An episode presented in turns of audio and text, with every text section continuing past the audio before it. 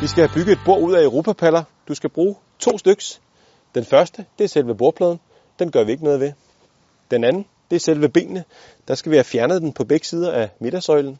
Så med her, hvordan vi gør.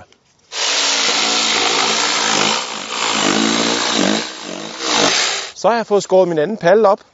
Jeg har mine fem brædder. Jeg har fjernet midterstykket. Jeg har fjernet klodserne. Så jeg får faktisk to gavle, to ben, som ser sådan her ud. Nu skal jeg sætte den på pallen, og så har jeg mit bord.